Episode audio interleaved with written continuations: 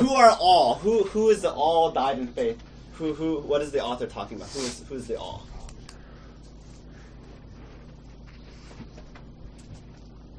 Eric. People in the Old Testament. Yes. Okay. So all the Old Testament saints, all the people of God, okay, they all died in faith. All right. Go, Kim. Not having received the things promised. Stop. Okay.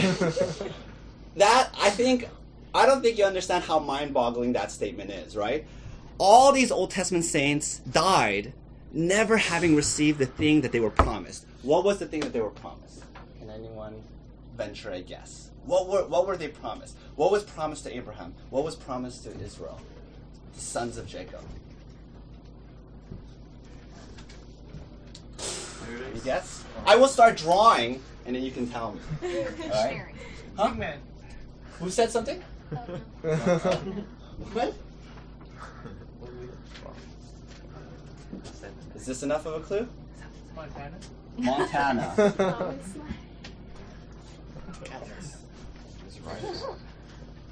Land. Prom- yes, okay. They were promised, conveniently named for us, the promised land, okay? Okay, that was the promise. God said to Abraham, God said to all his people, one day you will have the promised land. You will reside in the promised land. Now, Hebrews 11, remember, this is Hebrews. This is in the New Testament, okay? It says that they never received what they were promised. On the surface, on the face of this, what's the problem? What's the problem here? I'm gonna just call on people like my eye of Sauron. What's the problem on the surface? They never received the promised land, is what Hebrews 11 is saying. What's what's the problem here on the surface? Um, Is that true?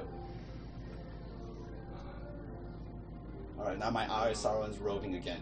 Neiman. well, it doesn't really sound like a promised land if they don't. The promise is not like fulfilled. Well, well, let me ask you this: um, Did the people actually settle in the land? Not really. No. No. Yeah, kind for a little while. Who can? Harry. Oh, I don't know what we're talking about yet. I'm still, uh, I still. You're still processing. All right, I will tell you the answer. the answer is that absolutely they resided in the promised land. Did they not have David as king? Did they not have Solomon? Did they not establish their kingdom? Did they not have a capital city called Jerusalem? Right? And then yet, the writer says they never received it. I think that's so mind-boggling. How can the writer ever say that? They ne- the writer's basically they never got to land. They never got to live in the land. How did they never get to live in the land? Uh, Kim, keep reading. I won't interrupt as much. But having seen them and greeted them from afar, and having acknowledged that they were strangers and exiles on the earth, for people who speak thus make it clear that they are speak are seeking a homeland. If they had been thinking of that land from which they had gone out, they would have had an opportunity to return. But as it is, they desire a better co- country that is a heavenly one. Therefore, God is not ashamed to be called their God, for he has prepared for them a city. Yeah. it's one of the most profound passages in all of the Bible. That the Jews, all of God's Old Testament saints, even as they were living in the promised land, they never quite got the promise. Because the promise, as the Hebrew writer says, is that they were looking for a better country, a heavenly country. They were looking for a city to come. And so it wasn't Jerusalem, it was New Jerusalem. This was the promise. God was ultimately promising Abraham and Jacob and uh, Israel New Jerusalem. They were never promising Jerusalem in the promised land. And, and even as they had the promised land, even as they had Jerusalem, they knew, they knew that this wasn't it. That it was only a type of what was to come. And then I have there printed in 11, uh, Hebrews 11 verses 9 through 10. Let me just read it for you. In verse 10 it says, speaking of Abraham, for he was looking forward to the city that has foundations, whose designer and builder is God. This is an eternal divine city, not the city of, not any earthly city. And that Jerusalem is really just leading ultimately to the New Jerusalem. Okay? And so before we dive, and so we're going to look at the text about New Jerusalem. Before we dive in, uh, I just want to um, review just quickly some details about the tabernacle and temple because this will help us um, to appreciate what's going on. So what I'm drawing here is the temple. Okay, and what is this? What is this called? This outer area. Courtyard. courtyard. Outer courtyard. Good. And everything, the, the, the materials in the outer courtyard was made out of what? Bronze. Bronze. Good. Okay, and then this would be like what? The city, right? Just the regular city. Normal city folk. And then this is called the? Huh? Mave. Mave. Mave. Don't use architectural fancy terms with me. I don't know what you're saying. what what what uh, do you guys remember? Maeve, I don't know what a Maeve is. What is a Maeve? Maeve. She's an architect major, so everything is like an architectural term, huh? No. No? Anybody else? Holy place. Holy place, okay. It's called a holy place. And what is everything made of in the holy place? Gold. Gold. Gold. Fact, that is so significant, I'm going to write it in blue. Okay? Because we don't have uh, gold ink. Blue will do it. Okay. Uh, what was this place called? Holy of holies. Holy of Holies. Holy of Holies. Okay, and everything inside the Holy of Holies is made out of? Gold. Gold, okay. And then let's talk about um, the barriers. Who can who can live in the city? Anyone can live in the city, right? So all people. Who can live? I mean, who can enter the courtyard? What's the restriction? Jews. Huh? Jews. Jews. Okay, so only Jews. Let's just say Israel. Okay, who can enter the holy place? Priests. Okay. Who can enter into the holy of holies? High priest. High priest. One one man. And how often? Once a year. Yeah. Wow, you guys. Good. Okay. Now this is very important for you guys to understand. Okay. God is reestablishing the Garden of Eden. God is reestablishing His presence, and the way you enter is through this direction. Okay. Why is that direction significant? Can anyone review? Because you're entering back Eden. Yes, you're entering back into Eden. Remember, they were expelled east of Eden. Now they're going west, um, and they go through these layers, right, of security or holiness or barriers. Okay, that's very important. All right, now, now we're ready to appreciate the New Jerusalem. Uh, let's. What am I going to do here? Let's turn to. Let's read verses one through three of Revelation.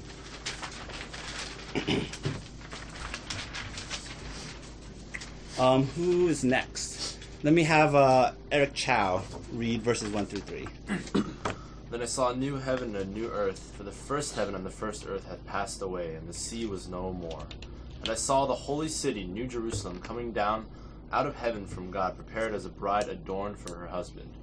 And I heard a loud voice from the throne saying, Behold, the dwelling place of the Lord is with man. He will dwell with them, and they will be his people, and God himself will be them as their God. Yeah, I- think, you know, I wish that I can convey to you guys um, how beautiful and how weighty verse 3 is. Because it's saying, Behold the dwelling place of God. He will dwell with his people, and he will be, and he will be, they will be his people, and he will be their God. And this was, this is going to be forever. And, and this is so beautiful. The whole story of the Bible, this is the climax. It's leading up to this moment, New Jerusalem. And so we don't have the time to read through the whole text. So I'm just going to point out a few details, all right? And so the first detail I like to point out is verse 16. Who can I pick on? How about Eric Jung? Read verse 16. It's in the top right, uh, second verse.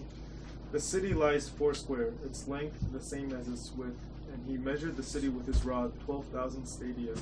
Its length and width and height are equal. All right, so the first detail of the New Jerusalem, it's a very unusual detail, is what? Who can tell me? What is the unusual detail of the city? It's square, yeah, but it's more than square. Cube. Who said it? Cube. Cube. It's cube shaped, right? Notice that it's height, length, and width. This is my cube. Okay? I remember, I don't know why I'm in such Star Trek now, I'm thinking like the Borg. Um, but, uh, but okay, so it's a cube, it's cube shaped city, right? That's a very unusual city, right? And you don't typically think of a city as a cube, but then um, look at the dimensions, the stadia, right? Uh, you guys don't know what a stadia is. A stadia, Guess what English word comes from stadia? Stadium. Stadium. So it's basically a length of a stadium about under a little under 200 meters, and 12,000 stadia comes out to 1,400 miles. Okay. Now the United States is roughly. This is my map of. Okay. United States is. Ru- it's a very accurate depiction, right? The United States is roughly about 3,000 miles. Okay, so this this city is like this. Okay, this is the city, and and it goes up a thousand four hundred miles, well well well beyond the atmosphere, right? Um, so that's the first interesting detail that this city is enormous. This city is huge. The second interesting detail. Um, look with look with me to verse eighteen. Can I have Tony read it? The wall was built of jasper, while the city was pure gold, clear as glass. Yeah, ignore the Jasper part. Um, it says the city was Pure gold. pure gold, right? Okay. So basically, it's a what? It's a golden cube. Okay. Super, super significant. Why is that significant? What is that immediately? The holies of holies. Yes. Okay? The Holy of Holies was what? A cube. It was a room, God specifically said the Holy of Holies has to be, the dimensions has to be a cube. The height, width, and length has to be identical. And therefore, what is this passage telling us? What is the New Jerusalem? It is a giant, Holy of holies. it's a giant Holy of Holies. I mean, even when you guys say that, I get like shivers thinking about it, right? It's just so amazing. Um, and remember, again, the reason why uh, the, the temple had gold and the outer courtyard had bronze and everything else was just like, I don't know, plaster and stone is because gold represented the presence of God. And, and for the entire city to be gold, the entire city to be a cube, it's basically saying what? We're going to live forever in all eternity inside the Holy of Holies, which is another way of saying we're going to forever be in the presence of God. We're forever going to be in the Garden of Eden with God, walking with Him forever. And and it's really an amazing thing. Um, look look with me to verse 21. Who, uh, Karen, can you read verse 21? And the twelve gates with, were twelve pearls, each of the gates made of a single pearl. And the street of the city was pure gold, transparent as. Okay, so so I just want to focus on that last detail, right? The streets of the city were pure gold. You know, a lot of people kind of kind of make fun of this, like, oh, you know, heaven will be streets of gold. Okay, that it. I think like people's like, oh, that's so like gaudy, right? Maybe it's like Donald Trump's uh, design styles, right? That's not what's being trying to trying to be conveyed here, because you have to remember, right, that only gold was in the holy of holies in the temple. And if you were living in the city, right, these are the streets of the city. What were the streets made of? Like stone, dirt, plaster, right? They're just ordinary streets.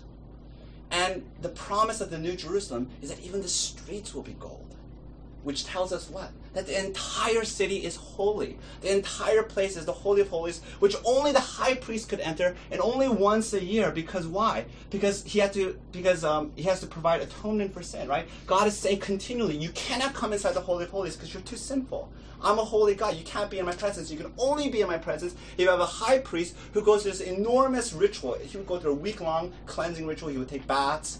He would pray all the time. He had this like team of priests around him, helping him to pray, helping him to prepare. And then he would enter into the Holy of Holies only after making a sacrifice. And then he has to rush right back out. And if he makes a mistake, he will be struck dead. And then now God is saying, you will forever live inside that Holy of Holies. Never again do you have to wait once a year. Only the high priest. Forever we're going to be in there. It, it is the most amazing vision that the Bible can give us of what our future is and what our hope is. Okay, so that's the first detail, um, or the first two details. Any quick questions on that? So it's a golden cube. Okay. Is that like a literally, um, like a real city that's 1,400 miles all the way around, or is that kind of just like a metaphor for like how we are one day going to live in the presence of God? the dimensions of the city uh, we're actually going to get to hopefully if i have enough time but i actually think um, that uh, the dimensions are going to be much bigger. Uh, the, the dimensions here are symbolic, and I'll tell you why. Because if you notice, it says 12,000 stadia. Where did we come up with the number 12,000? Um, it's 12, which represents Israel, because there are 12 tribes of Israel. So the fullness of all God's people times a thousand. A thousand is just like their number for huge, right? Like if you ever say like a huge amount of people, a thousand people, so it's 12 times a thousand, 12,000, that's what we get the number. But I think it still conveys to us how enormous this city was. It's a, thou- it's thousand four hundred square miles in length and on each side. It's, it's, it's, it's huge. Right? Yes, wait. And I was gonna say like that's crouched in the Book of Revelation, where there's a lot of like numbers and a lot of symbolism. So, the uh, the thing that I like to say is, um, yeah, like what, what what certain things that the Bible talks about, they're um, it, we it shouldn't be taken literally, but that's a good thing because it means it's so much more enormous than we can even imagine.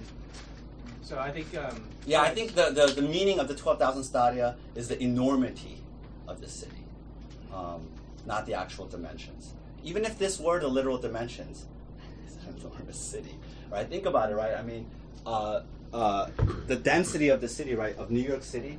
I think I, I, re- I read this really interesting book, right, about New York City um, and how uh, uh, the reason why New York City is so dense is because they have skyscrapers. But the sky, even the skyscrapers reach what at max about 100 stories right? If this city were, if this were an enormous, it's, it's kind of like a Coruscant, right? Where the, anyways, nerdy reference. All right. I had a Uh, question. yes.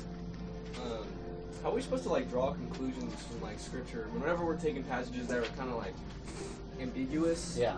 Like, how are we ever supposed to like actual draw like a final conclusion? Like, that's what it's saying. Like, how do you ever come to that kind of like? I think the key to understanding Revelation is always that everything is evoking promises and imagery and and and stories from the Old Testament. And so the entire book of Revelation, uh, I think one of the reasons why we have so much difficulty understanding it is because we're trying to understand without understanding the Old Testament. But if you're super steeped in the Old Testament, like for the for the people who read John for, uh, the Revelation for the first time, when he said, "Okay, this New Jerusalem is going to be a cube," everyone would have been like, it's a golden cube. I, I mean, alarm bells would have been running, right? But for the rest of us, we're like, it's a golden cube. I don't know if I want to live in a golden cube, you know? And so we, we approach it with modern, like our modern tastes, you know, or Yeah. our modern understanding. And so I would say, if you really want to read Revelation, well, read the whole Old Testament first. okay. It's that simple. That's very simple. Okay. Well, I mean, I would say a good study Bible, right? If you look at, um, for example, my favorite study Bible is the ESV Study Bible. All those details are mentioned. So, you know, just look at the notes and say, oh, interesting. Okay. Um, next detail, verse 22. Who's next? Who can I pick on? Uh, Neiman, can you read verse 22? Uh, and I saw no temple in the city, for its temple is the Lord God, the Almighty, and the Lamb. Yeah, I think at first it seems like it's negating the argument that I'm making, right? There's no temple, and so how can we be dwelling in the presence of God forever and ever? Well, we have to remember that the temple, while it signified God's presence, was also keeping God's people away, right? They're barriers of holiness. And, and what this verse is saying is that no more will there be barriers, right? We don't have to like cross security lines carefully and slowly, but we're going to be in here forever, right? Um, turn to Zechariah 14. It's in the it's in the um, the other page. I want to read to you um, this passage. Uh, let me. Who can I pick on? Harry. Yeah. Uh, let me just set it up for you. Zechariah is a prophecy of uh, of the future, right? That what's going to happen in the future, and so it's supposed to comfort God's people. And on that day there shall be inscribed on the bells of the horses, Holy to the Lord. And the pots in the house of the Lord shall be as the bowls before the altar. And every pot in Jerusalem and Judah shall be holy to the Lord of hosts, so that all who sacrifice may come and take of them and boil the meat of the sacrifice in them. And there shall no longer be a trader in the house of the Lord of hosts on that day. Okay, so let me just point out a few details, right? This is a prophecy to comfort God's people, to tell them of what's coming ahead. And he says there in verse 20 that um, inscribed on the bells of the horses shall be holy to the Lord. All right, you need a little bit of, of Old Testament knowledge to understand, unpack this. Holy to the Lord. Where do we see that? An inscription of holy to the Lord. I brought a handout to show you guys. Anybody want to venture? All right, so this is the high priest's uh, uniform, right? It's called the ephod, and uh, you'll notice that his headgear, it's this uh, it's this gold rim, and it's written in Hebrew. And you can't see it obviously, but it says "Holy to the Lord," and and uh, it's to say that the priests were set apart. Right, the priests were so holy because they're working inside the temple. And what does it say in Zechariah? It says on the bells of the horses. Right? Um, I mean, we're not agrarian folks, so we don't really appreciate like the magnitude of that statement. But even horses will have inscribed on them, "Holy to the Lord." Uh, it's supposed to convey this wondrous image that one day, not just the priests, but everyone, even the animals, even dumb, dirty, ugly horses, will have inscribed on their bells, "Holy to the Lord." Uh, and then the next verse, or the next sentence, and the pots of the house of the Lord shall be as the bowls before the altar. What is that saying? That we're gonna be able to approach God via Jesus and what He's done for us, maybe. 'Cause, like, yes, but why? actually But what is the details actually saying? the um, the pots of the house of the of the Lord, and the pots of the house of the Lord. No, wait, let, sorry. Let me go to verse twenty one. Sorry, uh, verse twenty one. And every pot in Jerusalem and Judah shall be holy to the Lord of hosts. What does that say? Every pot in Jerusalem and Judah shall be holy to the Lord. It's kind of like a similar idea, right? Yes, it even, is Even idea. like the household pots that are normally just like clay and used for cooking and stuff are Yes, right. Remember, and Eric talked about this. There, there, there's, um, there's a table of the bread of presence, and there were bowls, right? That's my bowls, and uh, the bowls were gold. Again, because gold signifies the presence of God. And everyone, I mean, who eats off gold plates? You don't. It's, it's, it's like you'd have to be fantastically wealthy to do that. But not only, not only as a Jew would you never do that. You would never do that because only, the only gold, um, only, only gold of what do you call those things? No not utensils um, implements? I don't know. Um, impl- who's the design major here? Okay um, the only place the, the only place that gold implements are allowed is inside the temple. And then the verse is saying every single pot in the city even the common people will have gold gold bowls and gold plates. And I, and, and I remember last week when Eric was talking about how the table of presence is supposed to signify that one day we're going to eat with God. But the reality is here we're going to have gold plates. Because again um, we're going to be in the temple. We're going to be inside the holy of holies. Um, all right third detail. Uh, look with me to verse 19 in uh, uh, the um, revelation passage. Who can i okay this requires a lot of knowledge of, of reading really hard pronunciation for gems. Who who know who likes jewelry Melissa, come on. you must know. You must know how to pronounce all these words. I'm not even sure 100%. Can I ask you to read just verses 19 to 20? No pressure. If you don't know how to pronounce, it's okay. it's on the right column. yes, 19 through 30, you said? 20, 20. Okay. 19 to 30. 20, 20, 20, 20. The foundations of the wall of the city were adorned with every kind of jewel. The first was jasper, the second sapphire, the third agate, the fourth emerald, the fifth onyx, the sixth carnelian, the seventh chris- chrysolite, chrysolite, the eighth beryl, the ninth topaz, the tenth chrysoprase, the eleventh jacinth, the twelfth amethyst. I was impressed. I, I- you convinced me that you knew all of these gems. Um, all right, so um, the other thing about this city, and it seems quite impractical, but the foundation of the city were made from these 12 precious stones, these pr- 12 precious gems. And you would think, oh, that's a very impractical foundation for a city. Um, what, what is this conveying? Um, I think it all makes sense if we go to Genesis chapter 2. Look, turn to the other page. Uh, let me read to you Genesis chapter 2, verse 10. So it's the second paragraph. A river f- flowed out of uh, Eden to water the garden, and there it divided and became four rivers. The name of the first is the Pishon, and uh, it is the one that flowed around the whole land of Havilah, where there is gold, and the gold of that land is good. Bdellium and onyx stone are there. And and you know when you first read Genesis, it just seems like really random details right? It's like here's a garden, you know, here's the tree of the knowledge of good and evil, and all of a sudden, oh yes, and there's lots of gold, and the gold is very good, and there's onyx and bdellium, right? I don't even know what onyx. Who knows what onyx and bdellium is? Does anybody? I I, I believe It's black, right? onyx. Is it? Is it like volcanic stone or something? I believe bdellium is is like tree sap.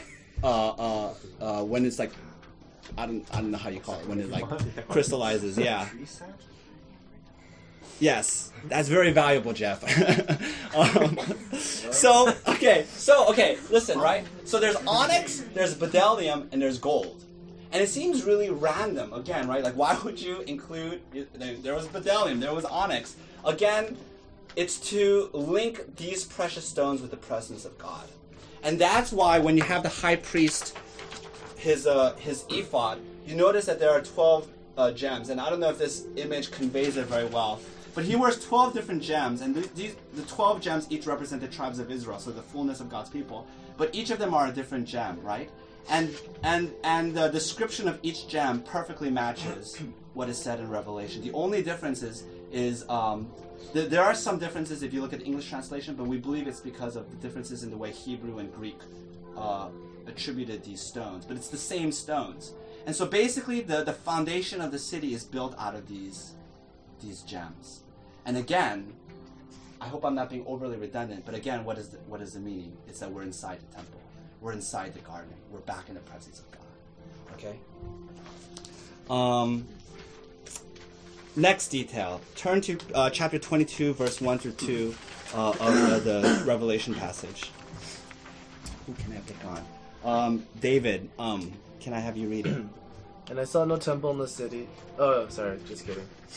Oh, oh, oh, actually, let me set this up for you before you start reading, right? Okay. So I said that basically the New Jerusalem is Eden reestablished, right? You know, and of course, the first thing you might say is, well, it wasn't Eden a garden? uh, and the New Jerusalem is a city. It's a mega city. It's a super dense city. Um, how do those two things jive? Well, the answer is that the New Jerusalem is a garden city. Does that, does that seem like a really easy answer? It's a, it's a garden city. And if you think about it, the temple is really a, a, a, um, a garden temple. Because it has all the all that garden imagery. So let's read uh, chapter 22, verses 1 through 2. It's the last paragraph. Sorry, Michael. Yeah, sorry about that. Then the angel showed me the river of the water of life, bright as crystal, flowing from the throne of God and of the Lamb through the middle of the street of the city. Also on either side of the river, the tree of life with its twelve kinds of fruit, yielding its fruit each month. The leaves of the tree were for the healing of the nations. Yeah. And if you look at Genesis, uh, turn with me to the other page. If you look with me to the Genesis passage, verses 8 through 9, let me read it for you. And the Lord God planted a garden in Eden, in the east, and there he put the man whom he had formed. And out of the ground and out of the ground the Lord made to spring up every tree that is pleasant to the sight and good for food. And the tree of life was in the midst of the garden, and the tree of the knowledge of good and evil. And so we're told that Eden has some, some distinctive features, right? It has those precious stones. We saw that already. It has a river, right? It has not river. It has rivers, three rivers, and it has trees, right? And then if you look at the Revelation passage, it says that in the middle of the city. So let's say this is the middle. There's this river flowing right? In the middle of the street, right? Which is, again is a very unusual architectural feature. And again, the whole point isn't that this is an, an, a normal city. This is a garden city, and it says on either side is planted a tree. Um, that is a little unusual too, right? Because wouldn't you think that if it were on both sides, it would be two trees at least, or multiple trees? Um, but again, it's evoking the tree of life. But basically, on either side, there are trees. It's this beautiful uh, garden city. And notice what it says about the trees. It says, um, with its 12 kinds of fruit, yielding its fruit each month, the leaves of the tree were for the healing of the nations. Right? This isn't just like a beautiful garden where you walk through and you're like, oh, so nice. But the garden has healing properties. It restores the soul, it restores your heart. Right? Where, it, where you know, the Bible describes Revelation as where there'll be no more tears where um, every right will be wronged, um, where even evil and death will be undone. That's what the garden imagery means. Because when peop- when we were kicked out of Eden, then death and disease and, and injustice um, um, cultivated. But inside the garden, everything is good, everything is right and healed. And so, again, we're going to go back where, where there's healing. And uh, let me show you uh, this interesting passage in Ezekiel 47. Turn with me to the next page again. Um, again, Ezekiel 47 is another prophecy of, of the future temple. And uh, who can I call on? Can I call on Tub to read Ezekiel 47? And on the banks, on both sides of the river, there will grow all kinds of trees for food. Their leaves will not wither, nor their fruit fail, uh, but they will bear fresh fruit every month, because the water for them flows from the sanctuary. Their fruit will be for food, and their leaves for healing. Yeah. And so um, I have written here that the garden is a metaphor for a life full of gladness, prosperity, free from illness and disease. And so the New Jerusalem will be a garden in which all the brokenness and wretchedness of humanity will be healed. Um, it's an amazing picture. It's, it's, it's an amazing hope. Uh, any questions on everything I've been talking about so far? Let me open up. Yes, Gideon. Um, it says uh, for 22. Well, um. You're talking about uh, Revelation 22? Yeah, yeah. Um, the leaves of the tree will will heal the nations. Yes. Is that ref- is that a reference to the Old Testament somehow? Absolutely, right? Um, you see all these prophecies that the nations will come streaming into Jerusalem, right? And that from every tribe, tongue, and nation will glorify God. Um, and we're actually going to talk about that very shortly. But uh, it is. You know, like, pretty much Revelation uh, 21 22, you can just break down every single phrase, and it has an Old Testament reference.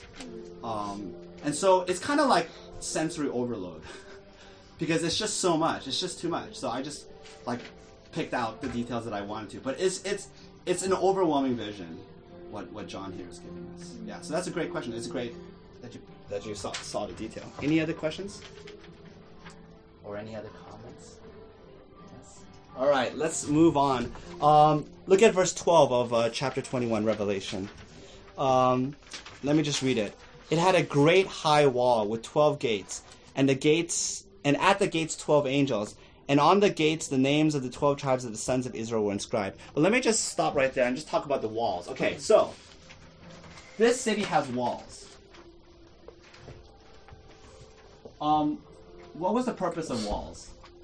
Protection. Huh? Protection. Protection. Um, so why is that a little unusual? First of all, do, do modern cities have walls? No, no, because um, we have rockets and missiles, right? Your puny medieval wall does nothing, right? Um, um, but, but, you know, but beyond that, beyond the you know the modern anachronism, why is it a little bit unusual that there's a wall here? Why would we need it? Why would you need it, right? Yeah, there. I mean, are, are there enemies that are going to sack the city? Um, it's just to convey the sense of, of security and strength.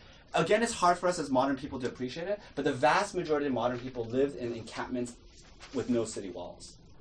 To live inside a city with walls was like an extreme rarity. It, only only very wealthy people can kind of live. Only kind of the elite classes lived inside the city walls. Everyone else like lived outside encampments. And your life, I mean, has anyone seen Apocalypto? Right? I love that movie, right? It's great because the, the movie opens with everyone just eating and they're like happy, they're having a, they're having a, a feast, they're just enjoying life. And then they all go to sleep and then the next morning they wake up and raiders come in and they take they kill all the adults and they take them captive, right? That was a reality in the ancient world. You would live in your little village and you'd go to sleep and the next morning who knows if you'll be alive because raiders can come in. And to, and so to live inside city walls was a tremendous comfort because that can never happen to you. At most, it'll happen after a couple of months, you know, because they would like um, they would lay siege to the city, and so the fact that there's city walls is a tremendous comfort. It's to let people know no harm will ever come to you ever again, you know. Um, and then notice the notice the the city wall has what? Twelve angels. Why why is that significant? Forget the number twelve. Again, twelve represents the fullness of God's people. But what about angels? Angels placed at the gate of the Garden of Eden. Yeah, yeah. Right. So remember, and and this was replicated in the temple, right? There was there was an angel. This is my replica of an angel. And when when when uh, Adam and Eve were expelled out of Eden, an angel was there, was placed there to guard the way back, and an angel was placed. Images of angels were placed inside the holy, uh, inside the temple to guard the way back into the holy of holies. Now there are angels again, but this time they're facing outward, not, not. They're they're to protect the people. We're inside the city. You, do you see what I'm saying? They're not sort of like guarding this inner sanctuary that we can never enter. We're inside the sanctuary, and the angels are around us. That's the image. All right. Um, any questions on that? All right. Um, okay. This is where the dimensions of the city, and we'll close with this. All right. Uh, number six, or my notes, number six. Um, all right. So the New Jerusalem, right? It gives us very detailed uh, uh, uh, measurements, right? 1,400 square miles. Um, but again, I believe that is symbolic. I think what the text is telling us is that, in fact, the entire new creation, the whole new earth, will be a giant city. Um, and let me prove it to you. Um, this requires a little bit of argumentation from uh, the Old Testament. Okay. All right. So, what is my thesis? What's my argument here? Is that the New Jerusalem will be um, synonymous with all of new creation. There will be no reality outside New New Jerusalem. It's the whole thing. It's the whole kit and caboodle. All right. So remember, that, okay, this is Earth, right? And when God first established the Garden of Eden, it was a highly localized place, right? It's Eden, right? It wasn't spread out over the earth. And then even when um, even when uh, uh, they built the temple, right? It was a highly localized place, right? It wasn't all over. And what is that saying? That God's presence is only dwelling in this tiny, and is only in this tiny area, right? But then look with me to to Genesis one. Oh, I don't have it printed, but Genesis one twenty eight. All right, who who can I ask? Um, can I have Ashley read Genesis one twenty? I think it's on the handout. right there, yeah. God blessed them, and, God said to them, Be fruitful and multiply, and fill the earth and subdue it, and have dominion over the fish of the sea, and over the birds of the heavens, and over every living thing that moves on the earth. Yes, right. Now, I'm gonna cram in a whole, an enormous amount of theology into like two minutes. Humanity is made in the image of God. So, in a sense, where humanity is, when they're imaging God correctly and rightly, they're, they represent the presence of God. They're God's representative. And what does God say? God places Adam and Eve inside this highly small, localized place. But what does He tell them to do? He tells them to go and fill the earth. Right? And what He's basically saying is spread my presence over the whole of creation. That's the that's the that's that's the um, that's the uh, the great trajectory of the entire Bible story is that humanity was supposed to, as God's representatives, as God's images, spread throughout the earth and spread and expand Eden. They were supposed to make it so that Eden goes stretches over the whole face of creation. And then what happens, right, is that of course Adam and Eve fail, but then um, but then what happens is God establishes the church. And the church is the temple. Okay? Uh, let me just read some let me read one verse to you very quickly. First Peter chapter 2 verse 5. It's on your handout. Uh, on the right hand side. You yourselves, like living stones, are being built up as a spiritual house. Alright. That's that's all the verse I'm gonna give you. There are more. But basically the church is a temple. And what does and what does God tell the church to do in the Great Commission? In the Matthew. You guys remember? Go make disciples of All nations. all nations. Right? So here are here are the nations. And he's saying, right, they're in Jerusalem, go out there and make them my disciples. Make them into redeemed images of God. Spread the temple. And I think that's so amazing. The church becomes a mobile human temple. And as they spread throughout the ancient world, they're expanding the temple. Right? And and that's what we're doing in the Great Commission. That's what we're doing in missions. We're spreading God's presence. We're we're expanding the temple, and then finally, it is finally fulfilled in the New Jerusalem because the New Jerusalem is the whole of creation. And then let's look at um, Revelation chapter 21, uh, verses 1 and 2, and then we're going to end with this. Then I saw a new heaven and a new earth, for the first heaven and the first earth had passed away, and the sea was no more. And I saw the holy city, New Jerusalem, coming down out of heaven from God, prepared as a bride adorned for her husband. Okay, one of the one of the ways you read Revelation is that there's a passage, for example, I think in Revelation five, where John sees Christ and he's a lamb, and then he looks away and he looks again, and and then he's a lion, right? And what that's basically saying is that it's the same thing. Jesus is the lion who is the lamb, who's the lamb is, is the lion. And the exact same uh, feature happens here in verses 1 to 2. John sees the new heavens and the new earth, new creation, and then he sees New Jerusalem. And what that's basically saying is that all of new creation, New Jerusalem is new creation. It's the new redeemed earth. Basically, it's a fulfillment of this. All of reality will be filled with God's presence. There'll be nowhere where, the, where God isn't there. And that's that's really the dream. That's the hope. That's the great story of the Bible. That that that the Bible is telling us that this is what we're hoping for. This is what we're praying. That's why we do missions.